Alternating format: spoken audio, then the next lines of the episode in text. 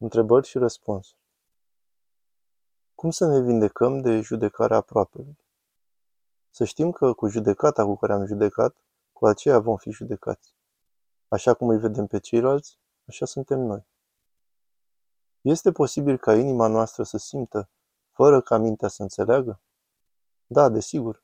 Însă e nevoie de discernământ și validare din biserică, din scrierile Sfinților Părinți, oameni duhovnicești, etc. Prin ce se dobândește frica de Dumnezeu? Prin facerea poruncilor și tăierea grijilor. Nu trebuie să ne gândim în continuu la griji.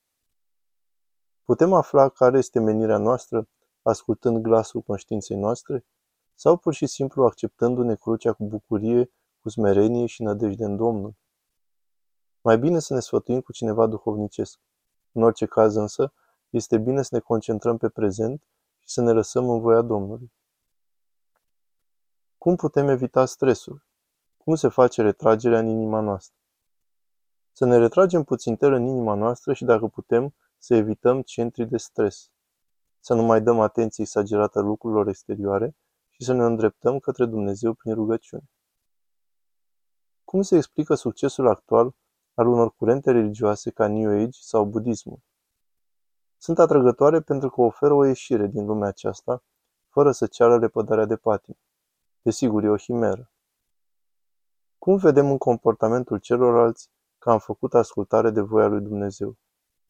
Crește iubirea în noi și în relațiile interpersonale. Este bine să-i cerem lui Dumnezeu să ne dea smerenia? Da, însă să avem grijă când ne vin ispitele, pentru că așa ne smerim. Sunt mai multe trepte ale smereniei. La început este dispoziția de ascultare și acceptarea ocărilor. Cum putem face diferența dintre judecata persoanei și judecata faptei? Vezi cine este subiectul propoziției, frazei, despre ce se discută, ce se analizează. Părinte, cum putem crede în seminii noștri fără a fi orbiți de faptele și acțiunile lor? Să știm că sunt frații noștri și că noi suntem mai răi, mai bolnavi decât ei. Toți oameni suntem. Ce este realitatea? Domnul a spus, eu sunt calea, adevărul și viața. Dumnezeu a zis, eu sunt cel ce sunt. Realitatea este Dumnezeu și omul ajunge să fie în realitate când se unește cu Domnul. De ce se teme diavolul de Sfânta Cruce? Pentru că este cheia raiului. Sfinții părinți spun că pentru că este arma prin care a fost învins și s-a deschis raiul pentru noi. Dacă vin gânduri negative legate de sine, de exemplu, nu am realizat anumite lucruri în viață, nu merit să trăiesc, etc., sau față de ceilalți, acestea sunt ispite de la cel necurat sau este o problemă a persoanei în cauză? Cum putem scăpa de aceste gânduri?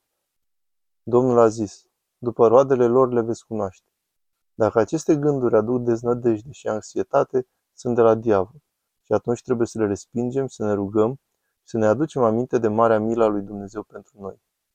Dacă aceste gânduri aduc smerenie, atunci să le cultivăm prin aceeași dispoziție de rugăciune și mulțumire pentru milostivirea lui Dumnezeu față de noi nevrednici. Citatul duhovnicesc Nu vrei să pătimești? Nu vrei să urci? Dacă cineva nu vrea să rabde necazurile, nici harul să nu-l ceară. De aceea ți-a luat, deci, harul, ca să devii înțelept. Și iarăși va veni, nu te las. Este legea lui Dumnezeu. Dar iarăși va pleca și iarăși va veni.